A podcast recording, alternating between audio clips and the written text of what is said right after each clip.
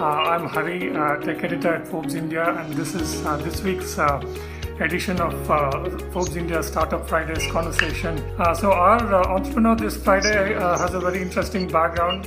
he builds rockets and puts small satellites into orbit. One interesting aspect of his work is that he is combining rockets technology with 3D printing. He's literally 3D printing rocket engines. Another interesting aspect is that uh, he has an electrical engineering degree, but he spent a big chunk of his career in uh, financial services, working with companies like AIG and AXA before turning to go build rockets. So, uh, Srinath, uh, welcome to this uh, uh, show. Uh, fantastic to have you here. Um, Thank you, Hari, for having me. Yeah. And so, just to get us started, tell us a bit about the basics. You build rockets. What kind of rockets? What will they be used for? Sure. Uh, so uh, I think uh, let's just first take a second uh, to understand what a rocket actually is, right? Mm. It's pretty much a transportation vehicle. That's it. Just like we talk about buses and trains, uh, rockets connect two points. One point actually happens to be basically what a rocket is. So what we build is small rockets to take small satellites to space. Hmm. Uh, of course, there is a whole logic to why they are there and so on. But the point we're trying to tell is what exists today in the market. Uh, those rockets are more comparable to say trains or maybe buses. What are rockets which are more comparable to say cabs or autos or some version of a share auto, if you know what that is. So that's that's basically what we're building. Uh, small rockets to take small satellites to space. Okay.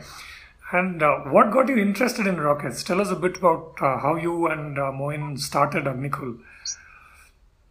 Sure. Uh, so for me, I've always been an aerospace enthusiast since my childhood. I think uh, I grew up in a family of a lot of physics people, uh, mm-hmm. so maybe that is where it started. Uh, and then, uh, uh, you know, I, I did a, you know, undergrad degree in, uh, in electrical engineering because people at that time told me that I won't get any job in aerospace if I, if I do an aerospace degree.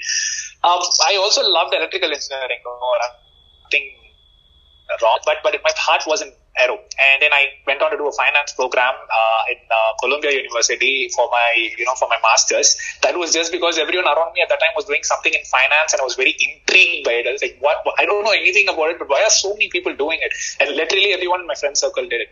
But quickly, when I went to New York, I actually had a chance to work in Wall Street and all that, but I quickly realized my I'm an engineer at heart. So I was just not getting satisfied from that aspect. So I just thought I should go back to what I truly love, which is aerospace, and that's mm. how I came to aerospace. Moved from New York to Los Angeles and then I was just soaking in all of this SpaceX uh, vibe going on in the US at that time, right? I, I, actually used to follow PSLV launches even in Doordarshan. I mean, now I think YouTube videos of SpaceX launches are quite common in the community, but there was this time when Doordarshan launches were not the most popular things to watch, and I was still watching them at that time. So I was always a rocket enthusiast. So that's how things slowly started to come in. The core idea actually came when I was in LA. I knew I had to do something in aerospace, and then I was doing a crazy amount of networking, going to a lot of universities and small startups. And everyone had a satellite, you know, about like this big, maybe, you know, hmm. like a meter long. And they were just sitting in labs and, and then the kids to get into, we don't have permission to get there. It just seemed like a whole lot of logistic and capacity related issues, which is what planted the idea that maybe something small, something simple should be done to address this, right? So that's basically where it started. Uh, my co-founder and you know good friend of mine, Moin, uh, so we used to play cricket together. That's he was also six that time. They're sort of in the middle of changing careers and so on. So we just decided, hey, why not just build a small rocket out of India? Like that is basically how it started, right? Of course, we didn't know what we were getting into at that time, uh, but that's how it started. Uh, the idea was to make rockets easily accessible for small satellites.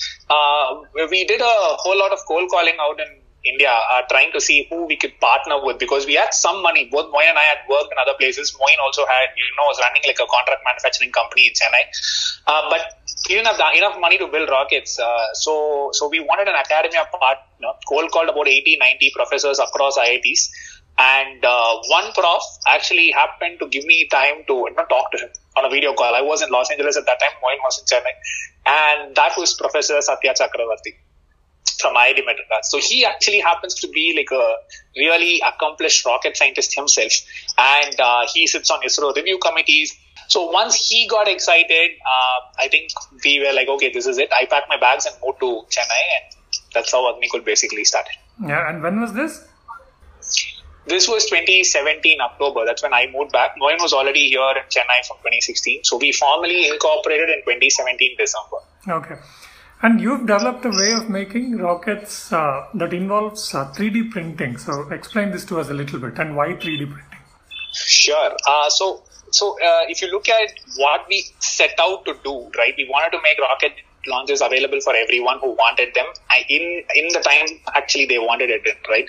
So if you look at what really took long to make in rockets, rocket engines were a pain. It is an extremely intricate uh, set of assemblies that had to be done, and one error anywhere in the assembly process, the whole part is scrapped, right? So that's how the manner of working is. So this was happening uh, at IIT Prof was actually heading the center called National Center for Combustion R&D, uh, NCCRD it's called. It actually happens to be one of the largest combustion R&D centers in the world. Uh, basically anything that burns, there is some research going on. It could be municipal waste mm. or it could be rocket engines. There is some research. So there was some research going on on 3D printing jet engines, right, for planes. So, or parts of it.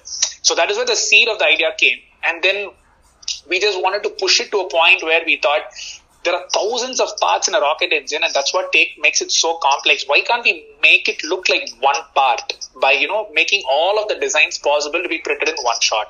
So that is what we set out to do. So we slowly iterated with the you know really hardworking team uh, try to make you know maybe one part of the rocket engine fully 3D printed, then another part fully 3D printed, then these two together 3D printed. So, so slowly we pushed the boundaries and we finally around, I think 2019 end or middle actually, we got to a point where we were able to push 3D printing to a point where the entire rocket engine start to finish is 3D printed. Mm. Now, why is this good? Uh, two reasons, or actually three reasons. One, uh, it basically reduces the rocket engine making time to less than 72 hours. So that I think is going to be a huge step in making an on-demand solution to space.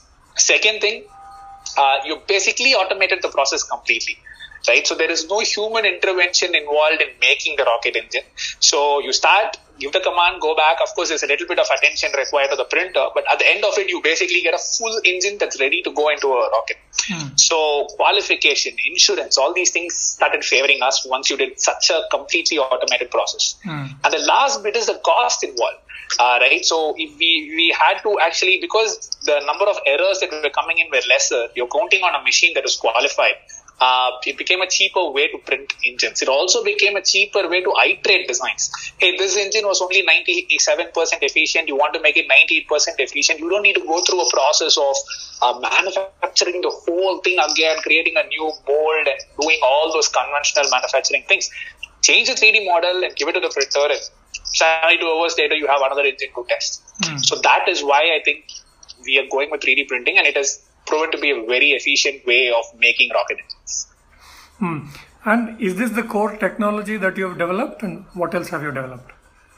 So this is one of the things that we've developed. Uh, there are other areas as well, particularly in terms of how we uh, uh, assemble our rockets, right? So we think of, so I'll use an analogy here. Let's say uh, both of us here are buying laptops, right? And we decide we're going to buy some MacBook or something like that or some Dell laptop your requirements might be different from mine, even though we want to stick to the same series of laptops, right? It could be a MacBook, but then you might want more, uh, you might want a larger monitor, I might want more RAM or something like that. So we thought Rocket should be sort of in the similar approach in some sense. Uh, not everyone needs the same rocket. So we wanted to make the rocket itself modular so that it's like, okay, you tell me where you want to launch from. You hmm. tell me how, where you want to get to you tell me how much you're taking to space, mm. and I'll tell you the rocket that you that you need. Mm. It's literally like going to a website and choosing your parameters of input, and then hey, this is the best rocket that suits you. Mm. And now we can't actually get that done with completely new iterations because once that happens, then it becomes a huge qualification nightmare. Uh, because everything that has to fly has to go through intense qualification process. So we made the whole thing a plug and play kind of a concept where my first stage in the rocket will have seven engines, let's say, but I could even fly with six. uh, we could fly with five or four.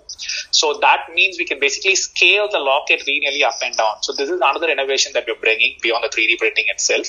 And we're trying to keep the whole process extremely modular and mobile so that you know, it should uh, like the, the idea is to make it a little bit like uh, you know like an like an event management thing. Uh, Prof always says that you should think that you're doing a wedding when you're launching. You go in with all your people and your equipment. You set it up in a place that the government has given you for launching.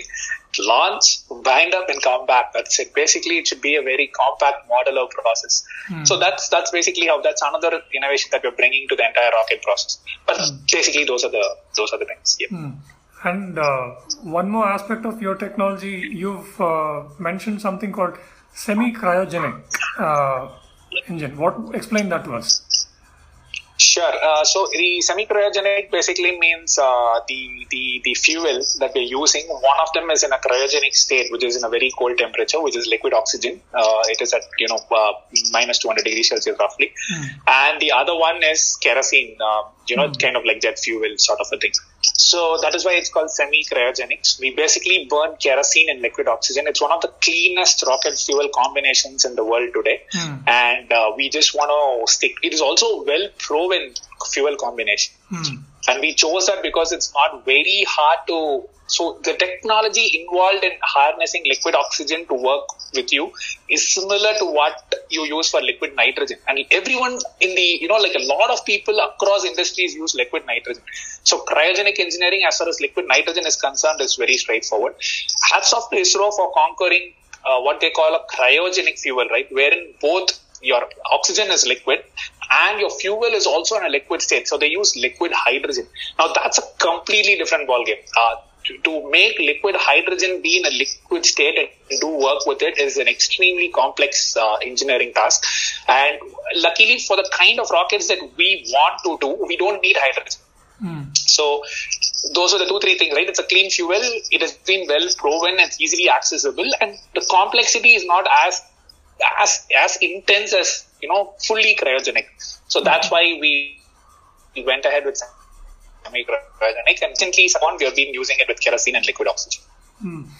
And uh, what is the capacity or range of capacities of your rockets? How much payload can they take? How far can they go? Sure. So we have like this nominal target of around 100 kgs of capacity. Uh, but as I told you before, this whole thing can be scaled backward and forward uh, depending upon who the customer is and where they want to launch from and where they want to get to. Uh, so those are the three variables that come in. Mm. Uh, so we could go higher, maybe you know to 150, 200 kgs. We could go lower to 30 kgs, and we're trying to do it at the same price and so on. But but basically that's the idea. It's mm. it's centered around 100 kg, let's say and it goes to a class of orbits called low Earth orbits. So, mm. uh, as uh, so, what is a low Earth orbit? It's about like say 400, 500 kilometers high. Uh, just to put it in context, like planes fly at say 10 kilometers or something, right? That's the usual flying altitude, 10 to 11 mm. kilometers. Mm. The uh, standard orbit that, like say for example, where the space station is, those things are what they call low Earth orbits, around 400, 500 kilometers. So that's where our rockets are targeted. Okay, so so your customers would be people who want to launch all these constellation of uh, Earth observatory observation satellites Precisely. and this broadband and whatever uh, all these satellites. Precisely, exactly right. So exactly, you so you exactly right. So there are. Go ahead. Go on, sorry. Yeah, so you'll find customers. Oh no, so I'm just going to say uh, that there are like three classes of customers, right? We usually talk on my other co-founder Moin. He does a lot of work in talking to them and so on. Uh, so as you already mentioned, you have imaging. Basically, you go up and take a picture of Earth and in different waves. There are multiple dimensions to that, by the way. Mm. Uh, you can take it in different resolutions. It's just like a photography mm. problem, right? Or a photography challenge, right? Different mm. wavelengths. You could use infrared or visible. You could use different resolutions. You could use hmm. different swath, and you could also uh, take it at different frequency. Let's say, for example, I want to, I'm, I'm, I'm using Chennai because we work out of Chennai. Uh, uh, let's say I want a picture of Chennai every day at 6 a.m. Someone else might want a picture of Chennai every two hours. So those two are very different problems. Mm. But again, those are the different dimensions people play with. Uh, the other one is communication itself. So 5G, like for example, a lot of people are now coming in with Internet of Things. They want a separate class of satellites to take care of Internet of Things. Mm. So if your fridge wants to talk to your phone to update where your milk level is, you don't need to use the same data that you're going to use for talking like this on Instagram yeah. because that is extremely low data rate uh, kind of a thing, right? So there are companies that are actually launching constellations just to address these kind of IoT kind of uh, frameworks, mm. where in a very low data bandwidth you can get a lot of very low latency stuff as well. Mm. So that you're not clogging the usual network with it because the usual network is anyway always clogged. We're always short of bandwidth. Mm. So that's the other thing. I do want to mention a couple of other really cool things that are coming up because of uh, small satellites. One thing is actually the the, the let's say there's a company out of Japan which does you know fireworks from space. So what they do is they go to a low Earth orbit and then they basically put out a bunch of stuff which burns up on the way down. And in that process, it sort of lights up the night sky where you want. So imagine there is a sporting event finale or something like that, right? Like a like a like an Independence Day celebration or something. Uh, imagine having a moment where you the entire country or a big large region can come out and see the sky and you can actually see a sort of a pattern that is being generated just for you. Okay. So this is possible with small satellites today on demand. Mm. So that is something a really cool application mm. we have found. We have found people trying to do zero gravity drug extraction. Mm-hmm. Wherein, if you actually want to synthesize a certain set of molecules, in a today they do it in a centrifuge. If they want to cancel out the effects of gravity, uh, you people have figured that actually instead of doing that, if launch has become simple enough, then mm. you hmm. can actually just do that in space itself. Why try to simulate space, mm. right? So why try to simulate microgravity? Mm. So that is another application that people have come up with. Uh, I've seen people trying to store data in space now because cooling is available for free. Uh, not exactly free. You need to orient yourself away from the sun, but still the point is like if you're running a data f- farm on on our planet the biggest challenge is the energy required to keep your systems cool. And that's why you see all these really large companies go to, you know, northern regions near the Arctic Circle to have their large cloud farms, right? Now imagine you can just get that for free in space. Mm. So if you can establish high bandwidth, which is also coming up by the way, mm. uh, right? You can actually start putting a lot of this data in, in space. So today, for example, audio streaming can completely be done out of the bandwidth available for direct satellite streaming. Mm. Video, we are not at there, but I think we will be getting there as well. So, mm. a lot of applications coming up for small satellites. So, have you already lined up some customers? yeah, we're constantly speaking to them all the time. I usually don't talk about them in a you know in a public forum, but uh, yeah, definitely we are talking to them. Uh, a lot of customers are based out of Europe and uh, the US. Mm. some of them in Japan as well. Uh, India, by the way, has a thriving you know uh, startup space ecosystem. So we are also talking to some of the space startup folks in India who are doing small satellites and stuff. Mm. So yeah, definitely, and we have been actually trying to make sure that uh, I mean, this is a standard challenge when you're building a very complex product, right? You tend to get too sucked into the engineering and finally you realize what your customer wants is not what you're building, but what you like is what you're building. Hmm. So we're very consciously aware of that, trying to always make sure that, okay, hey, all of this is about getting stuff to space on time. So even though the engineering is super fascinating, uh, hmm. we need to be sure that we are addressing the customer. So, yeah. so yeah, that, that we, we, we, we do have customers lined up and, uh, we have been talking to them for a very long time now. Hmm. And where are you at in terms of your rocket development? Have you already flight tested your rockets? Uh, when will they be commercially available? Sure.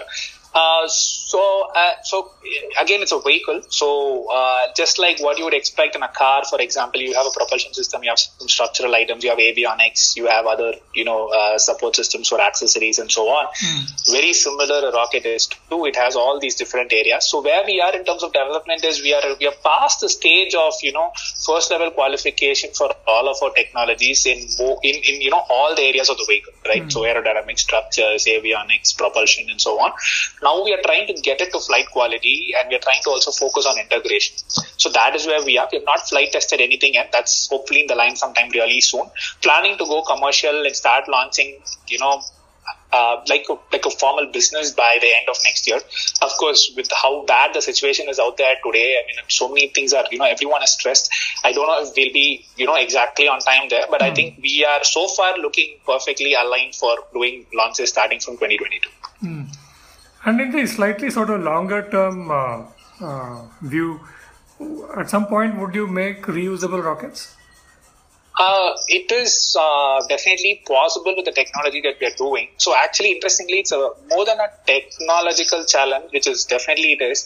It's also a commercial question, right? So uh, the equation is very simple if you think about it. Uh, every time you try to reuse a rocket, you have to eat into the payload capacity. So a 100 kg vehicle, if you make it a, a one-time use vehicle, right, what they call an expendable vehicle. If an expendable 100 kg vehicle has to be made a reusable 100 kg vehicle, uh, it's not possible directly. You will have to shave off some of your payload capacity so that you can bring it back. It could be in, there are multiple ways of bringing it back. Of course, SpaceX has perfected the, you know, the whole uh, maneuvered way of bringing it back down and landing. So, the business equation becomes is the compromise on the payload capacity bigger or is the cost of saving your first stage bigger? Right? It's just a simple equation there.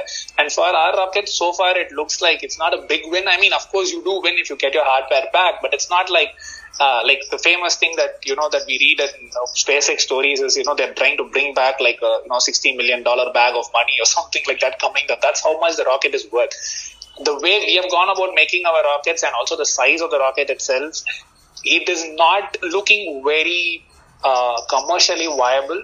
That you know, it definitely needs to be reusable.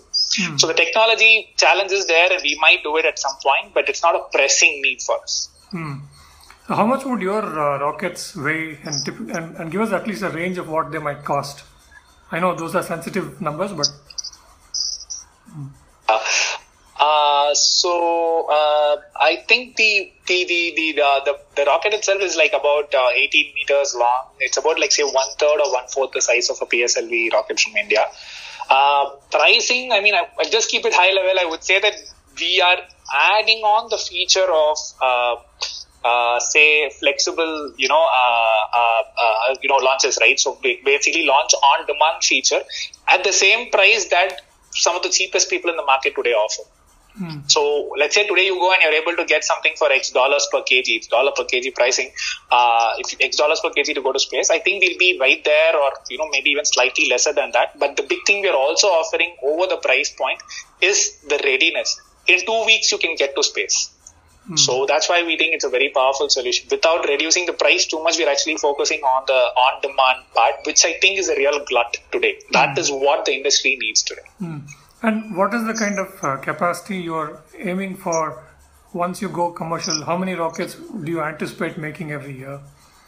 Uh, it really depends on the scaling up to in two weeks, roughly. So 25 launches a year, roughly, let's say, right? So that kind of a number. Uh, but it should really be more based on the demand instead of having us in every two weeks. Uh, if someone only in four I mean, that should be doable. That is, I think, the whole point of this this this this concept itself. A, a really on-demand solution. It's just like when you want a cab. Usually, we go to Ola, Uber today, and we book, and it comes right, mm-hmm. as opposed to taking a fixed bus. That is what we are trying to get. Mm. And that will allow you to be sort of a commercially viable business, will it? Right. Yes, mm. it will. It will. That's how we have gone about our design. A completely on-demand solution should because we tailor the vehicle to the customer. Mm. So, and that itself is allowing us to be viable as well. Mm. Even at a lower configuration, we are able to offer the same price point and we are able to still be profitable as a business. Yes, mm. yes. And you've also raised some funding uh, and, and, from some uh, big names as investors, including uh, Anand Mahindra and others. Tell us a little bit about that. How much money, how much more would you need Right. So, uh, I mean, uh, we've raised, you know, two or three, two rounds of funding so far, a seed round and a pre-series A round. Uh, one was led by Speciale, uh, fund, uh, deep tech fund out of Chennai and Bangalore. Another was by Pi Ventures, uh, which is doing a really a lot of cool stuff in deep tech, uh, even in hardware and software. Uh, I think uh, uh, uh, so far we've raised about I say would say four four and a half million totally. I think uh, in across the two rounds. Hmm. I think the good thing about doing work from India is we're able to build world class technology at a much reduced price, right? I mean, the manner in which ISRO has developed our vendors, the manner in which ISRO's testing programs work, they are like geared towards actually doing it at a low cost. Okay. Right? We always are are able to accomplish things at a much lower level as a country. I want to be very clear that it is not about a compromise in technology. Uh, we do the same class of technology, but we are able to get it done at a lower cost. And we are guided by you know retired ISRO scientists in our journey here. So so so so we have always made sure that that is our philosophy as well, right? Testing should be itself the, the, the very the very very the logic, the very spirit behind testing should be to keep the whole thing cheaper. So that's mm. how we have we have gone about uh, doing things. Mm. Uh, we might raise one more round of money. Uh, before we go to launch finally and go commercial. But yeah, I mean, I think for any deep tech company, fundraisers are always going to be a norm every year. That actually takes up a hmm. lot of my time as well. I've gotten used to that now. Mm. But yes, definitely there will be more fundraisers and so on, even as we go commercial. Is it difficult uh, for deep tech startups in India to find money? It was uh, definitely a little challenging when we started. 2016, 2017, uh, there was uh, there was a lot of inertia, right? Because uh, the success stories in India were more on the SaaS space uh, or on the you know consumer software space, mm. not directly in deep tech hardware, uh, right? And a lot of people here needed like a two or three step process. First, in terms of educating them about the market, then about our sector within the market, and then Agnikul. So that was you know taking some time. Mm. Also, I think uh, the big thing that happened is in 2020 with the first wave of COVID, uh, there was this whole Atmanirbhar thing uh, mm. that came in, and space tech got a really direct uplift. Mm. Right, the government opened up uh, the gates for private players to directly approach ISRO for full missions. Mm. Right, and we actually I mean, really thankful to ISRO and grateful to ISRO for, you know, allowing us to be the first company in the country to actually sign an agreement with them in the whole in space program. Mm. So, so I think in that sense, things have been really, you know, uh, uh, uh, uh you know, uh, good going, good for us. Uh, so now things have changed. Mm. Now funding is slightly more easier. At least people look at it as a, as a, as a viable venture to you know look at. Right? It's not like even con- going and convincing people there's a business model. Now it is about I think the leveling, the playing field has been made a little more level we are also another deep tech startup as opposed to, oh my God, you're launching rockets. There is no business model here. This is about just like a vision and a dream and all that. Eh, people are now willing to look at this as a business. So in that sense, things have actually changed quite a bit. Hmm. Okay. A uh, couple of uh, last questions. Um, uh, the components uh, and the infrastructure that you need for your business, uh, is there a good enough in ecosystem in India for it? Or are there critical components that need to be imported? Uh, most of it, actually, almost 99% of it is in India. Again, uh, this is a good thing about doing rocketry from a country that is one of the most accomplished countries in rocketry, right? Across the world. I mean, India's rocket tech is definitely among the world's best and cheapest. Hmm. So, a lot of vendors have already been trained and, you know, literally grown by ISRO. ISRO has handheld them to a point where they're able to support most of our needs. Here and there, a couple of sensors and stuff, we might have to go outside, but I don't think in the scheme of things, it's like you're really dependent outside the country. We can actually make a 100% made in India rocket today. Uh, that is Rento today, and I think that we should. That's one of the advantages of doing uh, a startup like this out of India. Mm. Uh, it's not possible in many countries. Uh, lucky to be doing this from India in that sense. Mm. Okay, one last standard question is: uh, I mean, you, I know you you are working towards uh, building your rockets to flight capability and so on. But if you just step back and look at your company, what are the next big steps at Agnikul? Uh, yeah, so we qualified our engines for you know steady state and so on. So the next step is basically testing everything on the ground for full flight duration. Hmm. Right. Uh, uh, so so far we have proven that everything works. Now we have to prove the what you call like the full duration test. So those kind of things where you're qualifying it on ground for flight, and then the next big thing is flight itself. Uh, that is where we are, like maybe two or three steps away from flight totally. Okay. So that was uh, Srinath Ravichandran, uh, co-founder and CEO of uh, Agnikul Cosmos, uh, building a new generation of uh, rockets uh, for India and taking private spacefaring to the next level in the country. Uh, that's it for this week's uh, edition of Startup Fridays. Uh, do support us by sharing us, which is which really keeps us going. Next week, I'll be back uh, with a VC investor who uh, took a bet on agri-tech in India uh, long before many others did. That should be an interesting conversation.